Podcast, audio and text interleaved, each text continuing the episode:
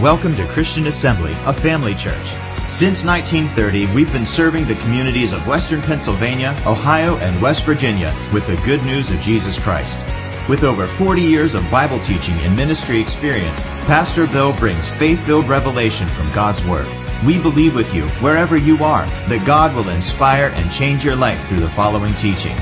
For more information about Christian Assembly, follow us on social media or visit our website at cafamily.net.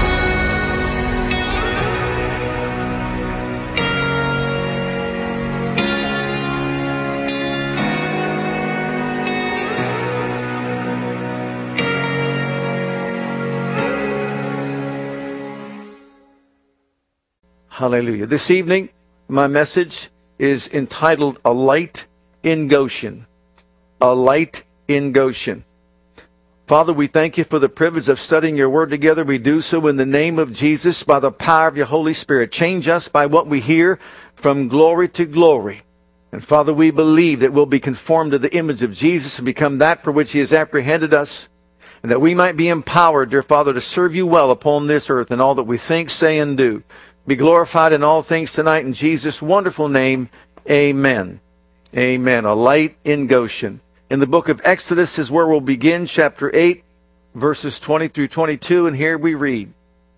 And the Lord said unto Moses, Rise up early in the morning, and stand before Pharaoh. Lo, he cometh forth to the water, and say unto him, Thus saith the Lord, Let my people go, that they may serve me. Else, if thou wilt not let my people go, behold, I will send swarms of flies upon thee, and upon thy servants, and upon thy people, and into thy houses. And the houses of the Egyptians shall be full of swarms of flies, and also the ground whereon they are. And I will sever in that day the land of Goshen, in which my people dwell, that no swarms of flies shall be there, to the end thou mayest know that I am the Lord in the midst of the earth. And then in chapter 9 of the book of Exodus, we see, begin reading at verse 22. And the Lord said to Moses, Stretch forth thine hand toward heaven, that there may be hail in all the land of Egypt, upon man and upon beast, and upon every herb of the field throughout the land of Egypt.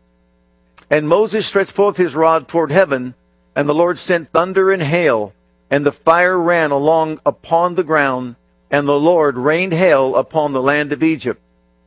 So there was hail and fire mingled with the hail, very grievous, such as there was none like it in all the land of Egypt since it became a nation. And the hail smote throughout all the land of Egypt, all that was in the field, both man and beast. And the hail smote every herb of the field, and brake every tree of the field. Only in the land of Goshen where the children of Israel were, was there no hail. And then finally in the book of uh, Exodus chapter 10, beginning at verse 21, and the Lord said unto Moses, Stretch out thine hand toward heaven, that there may be darkness over the land of Egypt, even darkness which may be felt. And Moses stretched forth his hand toward heaven, and there was a thick darkness in all the land of Egypt three days. They saw not one another, neither rose any from his place for three days. But all the children of Israel had light in their dwellings in the land of Goshen. When uh, the Israelites were in Egyptian captivity, the Pharaoh gave them the land of Goshen to live in. And, and it was in that place where they lived that they were protected from the devastation that the Egyptians experienced from all the plagues. And of course, we know the 10 plagues that were in manifestation during that particular time. Well, in Goshen, we see they were protected from the flies. Now, the flies is talking about a god that the Egyptians worshiped, the Shu god. It was the god of the atmosphere and what was sent were what is called dog flies and a mixture with other kind of insects there upon them. Well, this was something that was going to be protected for them even from the dung beetle and the atmosphere god Shu.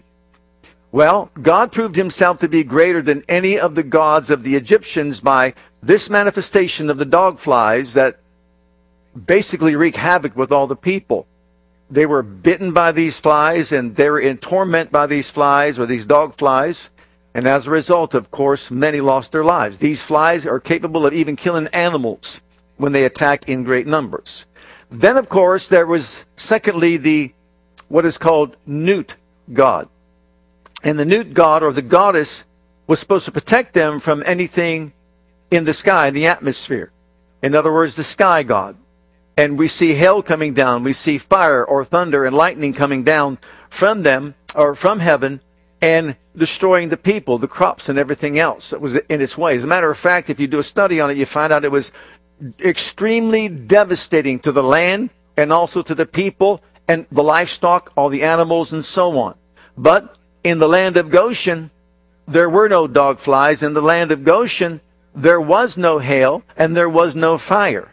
They were all divinely protected by the hand of God, where God surrounded them with his presence and power and kept them free and delivered from the plagues. Thirdly, we see Ra, the sun god, worshipped by the Egyptian people, a God that was going to provide for them the light that they needed. Well, the darkness for three days and three nights was so thick that it was felt, and the people could not see their hands in front of their faces. They could not see one another.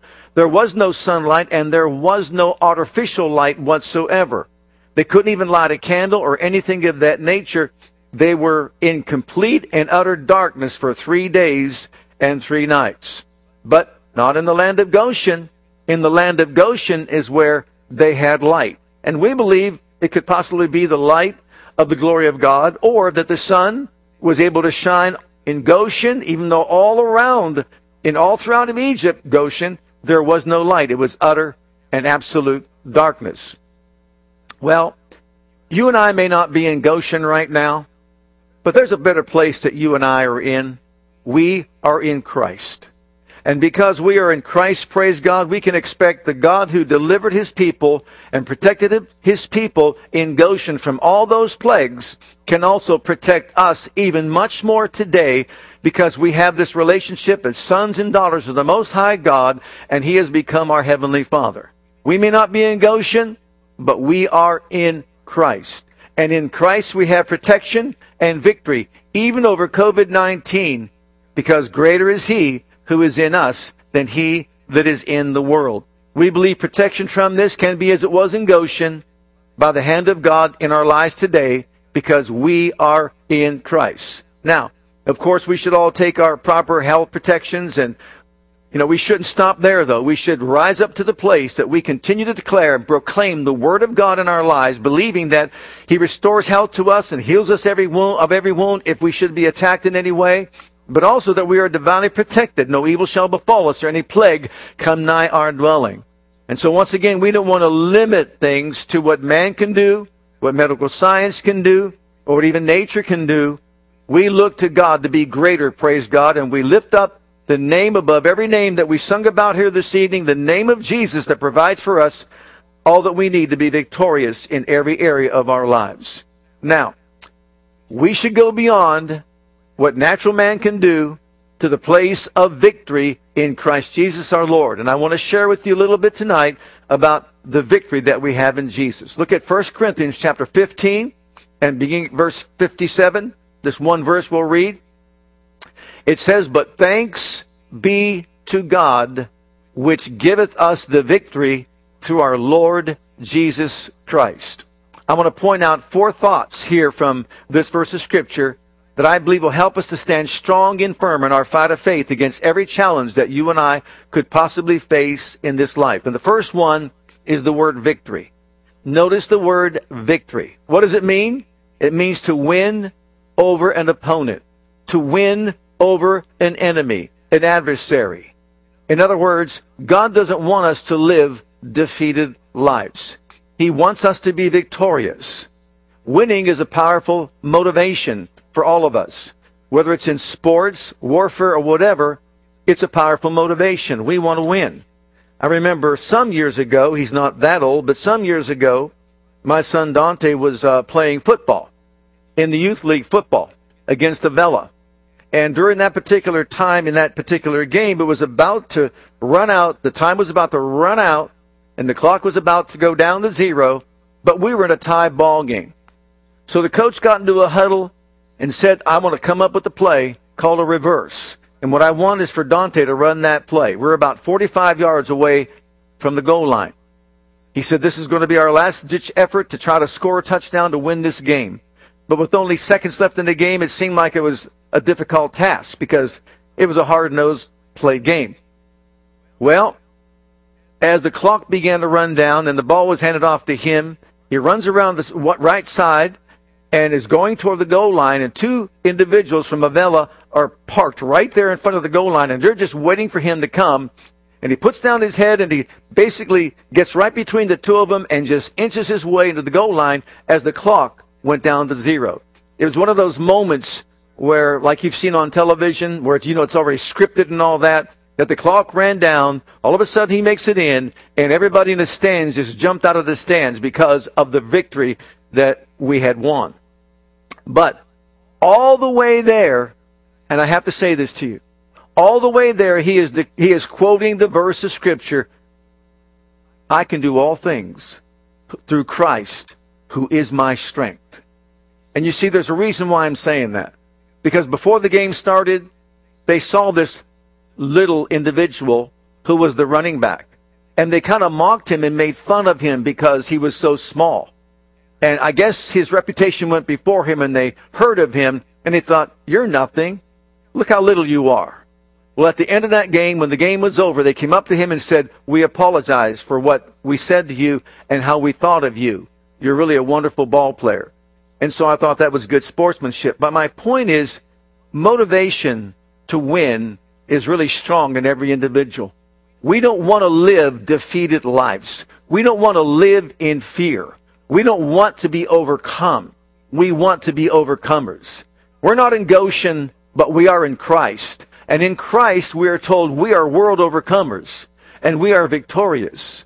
And so, once again, it's important that we understand that there is a strong desire within each and every one of us to win and to be motivated to win. So, God doesn't want us defeated, He wants us to win. Look at Joshua chapter 1 and verse 8.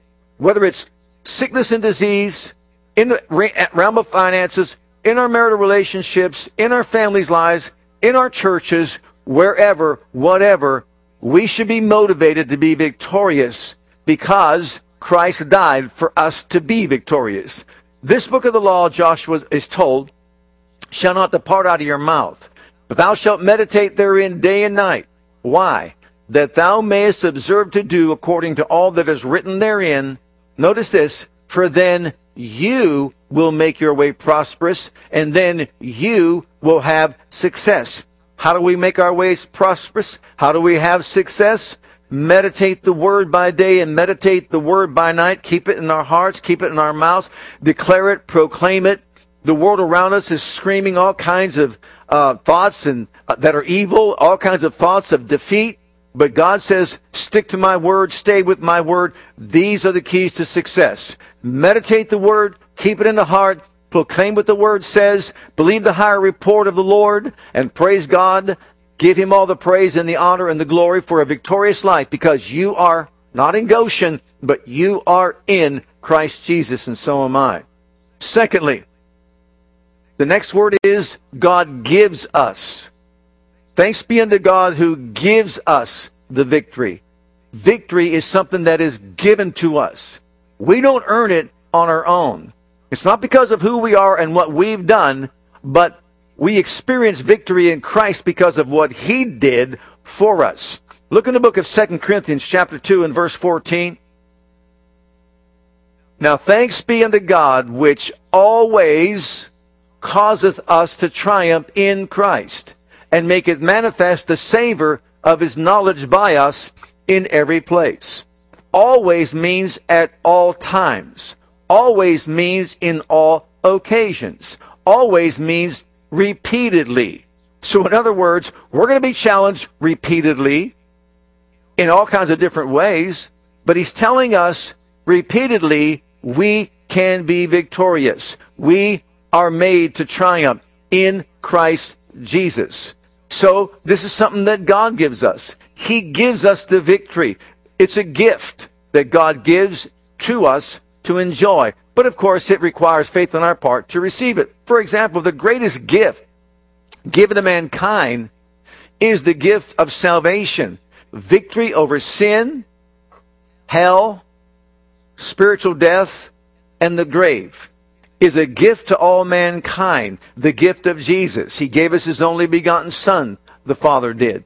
Why? So that we can be victorious over our arch enemy, our greatest enemy, spiritual death, sin, and all that it brings to a human life. Thanks be unto God who has provided for us victory over this enemy of God and man. In 1 John chapter 5, notice in verse 4, we also understand that we've been given a gift of victory over the world and everything that is in the world. So once again, remember this, it's not your performance, it's not my performance. It's not something that we could provide for ourselves. It's something that we just act on knowing that the gift was given to us through Christ. For whatsoever is born of God overcometh the world. And this is the victory that overcometh the world. Well, what is the victory? Even our faith. Why is it called faith? Because it's not in ourselves. It's in someone else. It's his achievements, his accomplishments, all the things that he did for us in his death, burial, resurrection, ascension, seating at the right hand of the majesty on high after obtaining eternal redemption for us. All that we have in Christ Jesus is a gift. He's given us all things that pertain to life and godliness. So in actuality, what he's trying to communicate to us is this. Victory in this world comes not by who we are, but by who he is. Not by what we've done, but by what he did. We just happen to believe it and exalted above the circumstances that we're going through in this life. And that's faith. Our believing that what he has done is greater than what the enemy is doing or trying to accomplish in any one of our lives. And so in this world, God is saying to us, there's victory provided for you. Just tap into it and enjoy it. The third word I want to bring out is the fact that it's given through Christ. It is given through Christ. Victory, once again, comes through Christ. Look in John's Gospel, chapter 16, verse 33, and this is found in the Amplified version of the Bible. It's actually AMPC, which is the classic version of the Amplified. There's a new version that's out. I have told you these things so that in me you may have perfect peace and confidence. In the world you have tribulation and trials and distress and frustration but be of good cheer, take courage. Be confident, be certain, be undaunted. Why? For I have overcome the world. Well, what good is that? He overcame the world. He goes on to say, I have deprived it of power to harm you and have conquered it for you. Meditate on that for a while. Selah. Think about it. He has overcome the world for each and every one of us. Not for himself, he didn't have to. He was already Lord of all. But he came to die for each and every one of us so that the world's powers would not have any power over his followers. And so thank God he has denied the world the right to rule over our lives and dominate our lives and bring defeat into our lives, whether through a sin, sickness, disease, or whatever it is that can come against us in this life, a demon spirit, of power, any world of darkness, whatever it might be. Praise God. In Jesus, we have victory and we have triumph, but it's through Christ, not ourselves. Look at Philippians chapter 2. We sang about this tonight. Chapter 2, beginning at verse 5. Let this mind be in you. In other words, adjust our way of thinking. Stop thinking the way the devil wants us to think. Stop thinking the way the world wants us to think. Let this mind be in you, which was also in Christ Jesus. And we're told in Scripture, we have the mind of Christ, who being in the form of God, thought it not robbery to be equal with God, but made himself of no reputation, took upon him the form of a servant, and was made in the likeness of men. And being found in fashion as a man, he humbled himself and became obedient unto the death of the cross, even the death of the cross, Wherefore God also hath highly exalted him. Notice Jesus did his part and the Father did his part. He highly exalted him. He has given him a name which is above every other name, that at the name of Jesus every knee should bow of things or beings in heaven and things or beings in the earth, or things and beings under the earth, and that every tongue should confess that Jesus Christ is Lord to the glory of God the Father. Notice, victory is in Jesus. It's all that he accomplished for us. The name that was given to him was given to him because of his obedience to die the death on the cross and provide eternal redemption for us. We see this clearly in the book of Revelation, chapter 5, the fifth chapter. When John was up there in heaven and in that place of glory, there is no one found to take the book or to loose the seals thereof. And so John the beloved began to weep much, it says, because no man in heaven, earth, or beneath the earth was found worthy to take the book and loose the seals thereof. Well, one of the elders saith unto him, Weep not, weep not, behold, the lion of the tribe of Judah, the root of David, he's prevailed to take the book and loose the seals thereof. And I beheld, he said, in the midst of the throne to the Lamb, as he had been slain, having seven eyes and seven horns, which are the seven spirits of God sent forth in the, all the earth. He came and took the book out of the right hand of him that sat upon the throne. And when he had taken the book, the four beasts and four and twenty elders fell down before the Lamb, having every one of them harps and golden vials full of odors, which are the prayers of saints. And they sung a new song, saying, Worthy is the Lamb that was slain. Hallelujah. Why? To receive riches and wisdom and strength and honor and glory and blessing. Why? He redeemed us to God by his blood out of every kindred, tongue, people, nation, made us kings and priests before our God. Why is it stated that way? Is to let the whole world know there's no other man, there's no other name. There's only one way to God, and that's through Jesus Christ. There's only one deliverer, his name is Jesus. There's only one redeemer, his name is Jesus, and he's the one that got us the victory for every kindred, every tongue, every people, every nation. Doesn't matter where on the four corners of the earth. Praise God, Jesus is the way to victory. His name is above every name. And he went on to say, as I was there about the throne, he saw angels. The number of it was 10,000 times 10,000 and thousands, saying with a loud voice, Worthy is the Lamb to receive riches and wisdom and strength and honor and glory and blessing. And listen to this. Every creature in heaven, every creature on earth, every creature under the earth, and such as are in the sea, heard I saying, blessing and honor and glory and power be unto him who sits upon the throne and to the Lamb forever. And the beast said amen. The four and twenty elders said amen. We say amen as well. There is only one Savior. There's only one Redeemer. There's only one worthy Lamb. There's only one who paid the price. There's only one who was victorious over death, over hell, over the grave. There's only one who could say, I'm he that liveth, means he was from ancient of days. And behold, I was dead, and I'm alive now forevermore, and I hold the keys, the authority of death and of hell. His name is Jesus. What a wonderful name. What a glorious name. COVID 19 is a name, but I want us all to know tonight there is a name above every name. No matter what that name is, we're told in Scripture it's got to bow. This is where our faith level must rise. We've got to believe and be confident in the victory that Jesus had over all these powers of darkness, over all the sickness and diseases of the world. We must believe in His victory. It's not us or up to us to overcome it in any way we can. He's already done it for us. He bore those stripes upon his back on Calvary's cross, and with his stripes we were healed. That's the report of the Lord. His Spirit who raised him from the dead dwells in us to quicken our mortal bodies and give them life. He said, My words are life to you and health to all of your flesh. He said, I sent my word to heal you and deliver you from all your destructions. Think about that. Oh, that men would praise the Lord for his goodness and wonderful works to the children of men and sacrifice the sacrifice of thanksgiving. What's left to do is for us to sacrifice thanksgiving, to thank him for delivering us, to thank him for healing us, to thank him for setting us free, to thank him for the Holy Ghost who raised Jesus from the dead to quicken our mortal bodies and give them life and health. That is our duty and responsibility. Doesn't it remind you of the days of Jehoshaphat when three armies were coming against them? The devil, the world, the flesh coming against them to wipe Judah off the planet. The Spirit of God spoke to one of the prophets who spoke out and said, You don't got to fight in this battle. The battle is the Lord's. The victory is yours. So what did they do? They sent out the praise and worship team.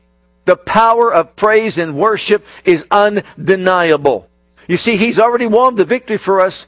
All we've got to do is shout the praise. And sometimes I think we get messed up because we think we've got to earn it. There's something that we have to do. We've got to say it enough times and so on and so forth.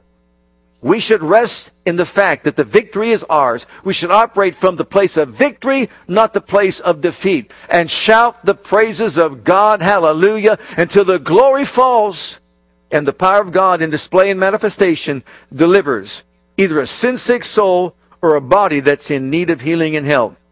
Praise God. And that brings me to our last point. Ongoing victory is our reason to be thankful. Thanks be unto God who always causes us to triumph in Christ Jesus our Lord. We should be constantly giving him thanksgiving and praise for the victory that we have through him. Look in 1 Thessalonians chapter 5 and verses 16 through 18. Here we read by the Spirit of God through the Apostle Paul, rejoice evermore. Pray without ceasing. In everything, not for everything, but in everything, give thanks for this is the will of God in Christ Jesus concerning you.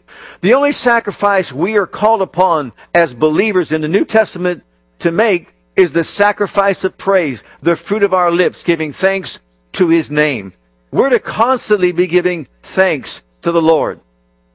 Pray without ceasing, yes, but also in everything give thanks unto the Lord.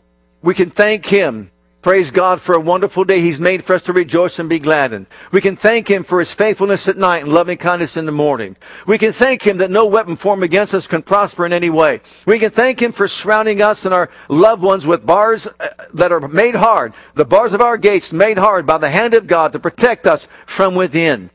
We thank God that a barrier can be set up in the spiritual realm to keep us divinely protected and safe. We're not in Goshen, but we are in Christ. What a better place to be than in Goshen. Because you see, we've got the glory on the inside in these jars of clay. We've got the power of God within. He's able to do for us exceeding abundantly above all that we ask or think. How? According to the power of God that's efficiently active and operative within our lives. It's up to us to draw from that power, to draw from that ability, and release it with thanksgiving and praise as it rises up from our toes and through our souls, and we express it through words of blessing, honor, and praise to our King of Kings and Lord of Lords. Another verse of scripture is found in Colossians chapter 1. This is the apostles' prayer, the apostle Paul's prayer for the church at Colossae.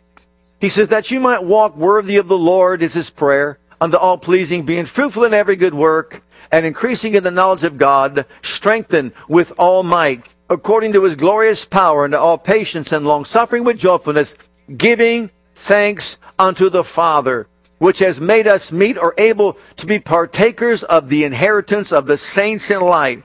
Part of it is this who delivered us from the power of darkness and translated us into the kingdom of his dear Son, in whom we have redemption through his blood, even the remission of sins. Oh, praise God.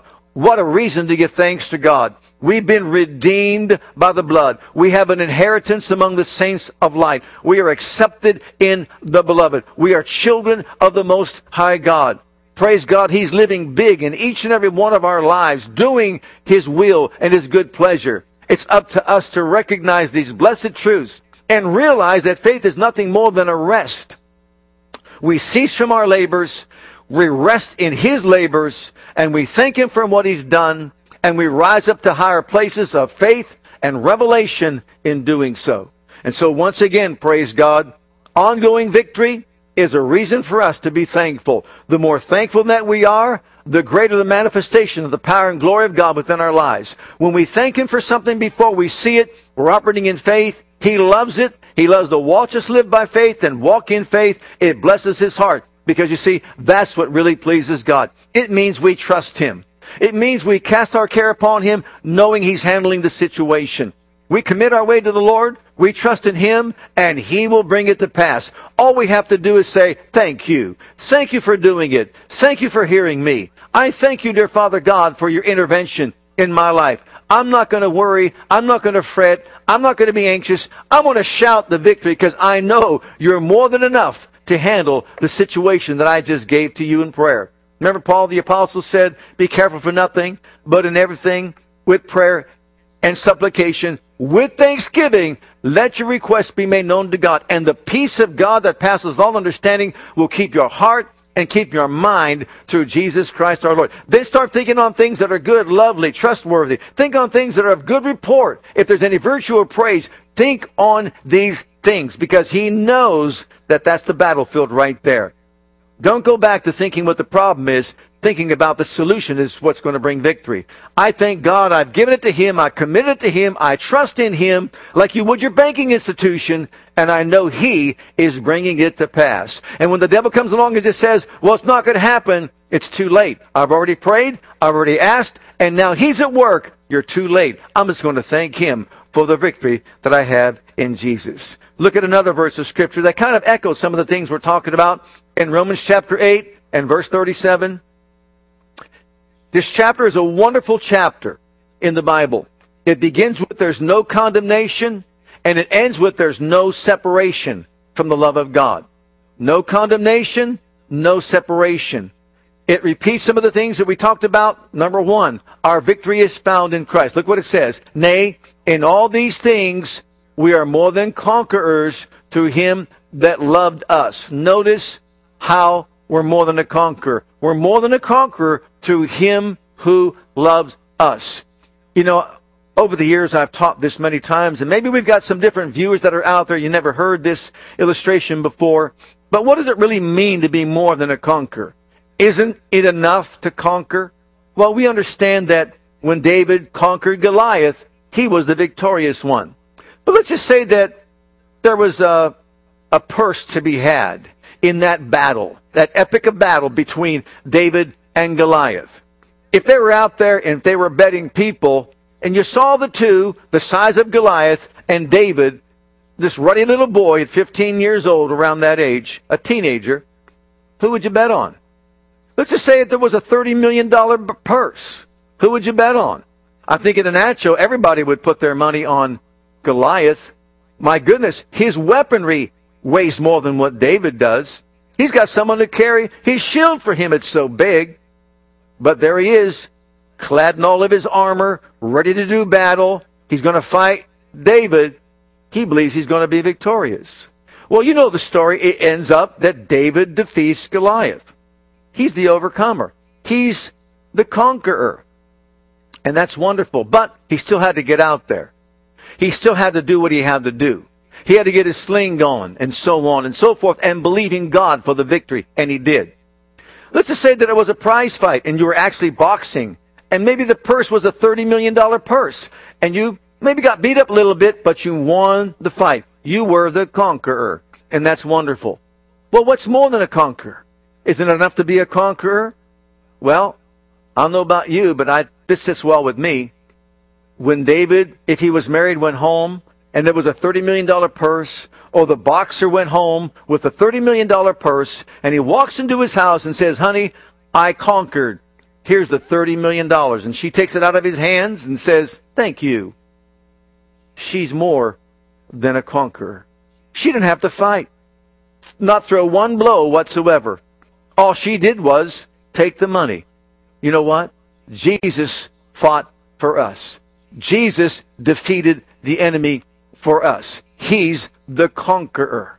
But the more than a conqueror, we didn't have to do the battle that he did. We didn't have to go to the cross like he did. We didn't have to be at the rock in the garden in prayer sweating as if it were blood to do what he did. He said, You've not resisted unto blood against sin. But he did. And you know what? When he emerged victorious from the grave, you know what we're told? We were raised up together with him. Every single one of us raised together with him, made to sit with him in high heavenly places in Christ Jesus. He took us from the lowest place to the highest place, and he did all the fighting for us to make it possible. In Christ Jesus, we are more than conquerors. We're more than conquerors. Why? Because he loved us. That's another point. He loved us enough to do this for us. Another thing we point out in that verse of scripture, in all these things, all these things, is talking about something that's pervasive. Everything. It doesn't matter what it is.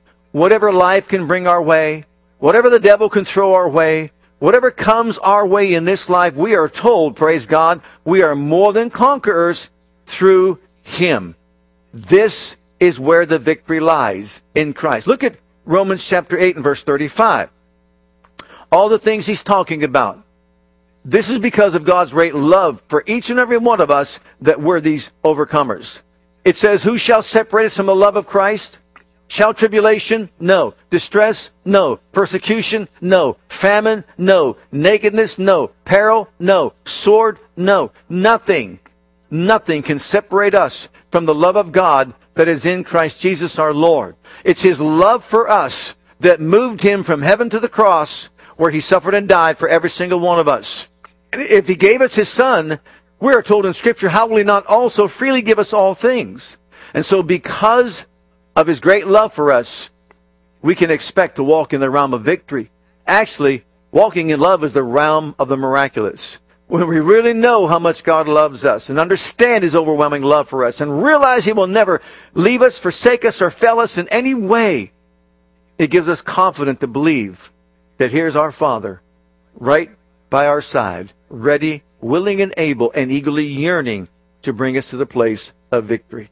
Hallelujah. Thank God. Well, here's our summary.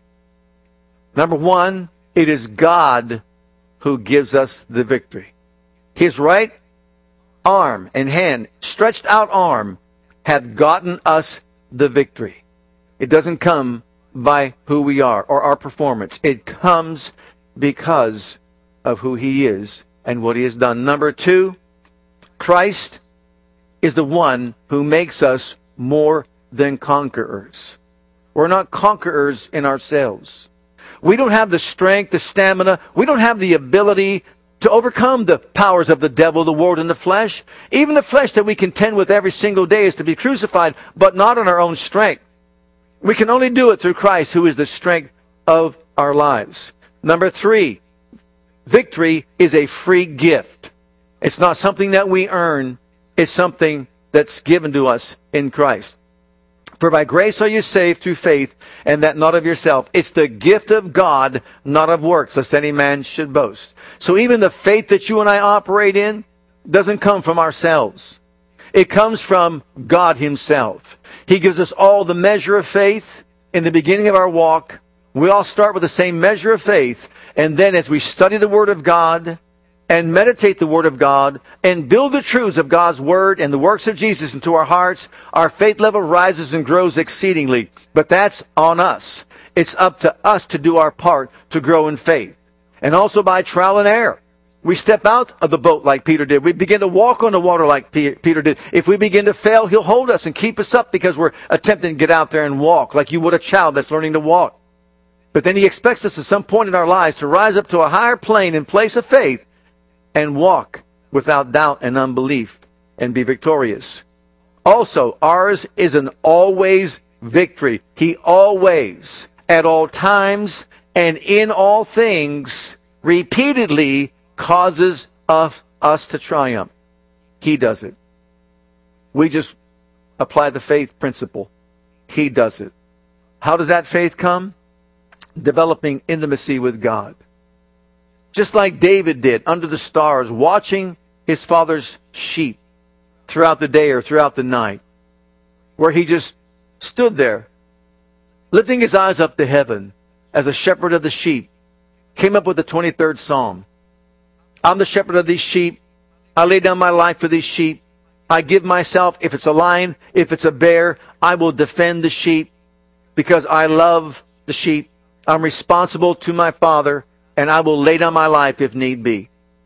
Well, Lord, he said, I'm the shepherd of these sheep. Who's my shepherd? Who's my shepherd?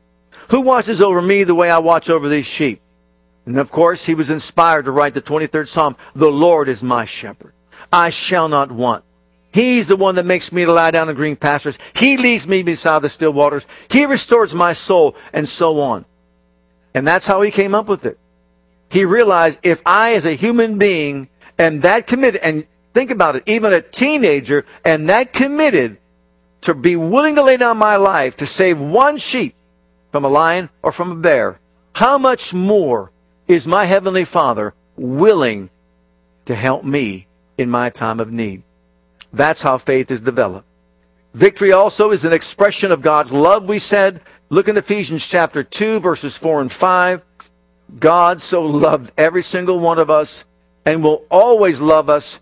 His love has been exhausted, poured out to its very end. There's no more he could possibly give because there's greater love has no man than this that a man laid on his life for his friends. And he did that.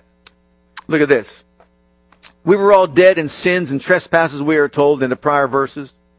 But while we're in that state, God, who is rich in mercy, for his great love wherewith he loved us, even when we were dead in sins, has quickened us or made us alive together with Christ. By grace are you saved. And it goes on to say, He raised us up and made us sit together with Him in heavenly places in Christ Jesus, so that in the ages to come, He'll show us the exceeding greatness of His love toward us. Think about that and His grace. Yep, God's not done with us. There's coming a time when we're going to have a full revelation of the manifestation of the love of God. And what a powerful force it is. And finally, thankfulness is our key to continued victory. That's all that's left for us to do. The work's already been done. The provision has already been made. What he wants us to do is to thank him.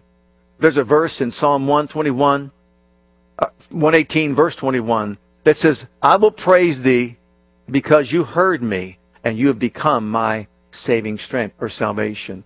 I'm praising you in advance because I know you heard my request and you are my saving strength. That's what faith is all about. Having the belief that the God who is in us and the God that we serve is greater than the forces that are around us. Amen. In our conclusion, we're not like the Israelites in the land of Goshen. By no means. But we are in Christ. And there's no greater place to be than in Christ Jesus our Lord. In Him, we become new creations. In Him, praise God, we live, we move, we have our being. In Him, we're more than conquerors. In Him, we're world overcomers. In Him, we're the righteousness of God in Christ. And the list goes on and on and on about who we are in Him. If you had your choice, would you rather be in Goshen? There's a light in Goshen, but there's a greater light that's in you, in me. It's the light of the knowledge of the glory of God in the face of Jesus Christ. It's the light of God's glory that we have in earthen vessels or jars of clay. And praise God, we can all walk in the light of who we are in Him. We can be assured that if God protected the Israelites in Goshen, that our Father will protect us in this life in which we live from COVID 19 or anything else that comes our way. Praise God. I pray that blessed you and that'll encourage your faith to rise up, go forth, and believe God together with all of us. And you know what? We're believing for this to be dispelled, this darkness, praise God, dispelled. We're believing not to walk in fear, but to walk in faith and walk in victory. Because that's who we are. We're a victorious church. That's what He's coming for. A church without spot, a without blemish, a victorious church that rises above the adversity based on the Word of God. Well, praise God.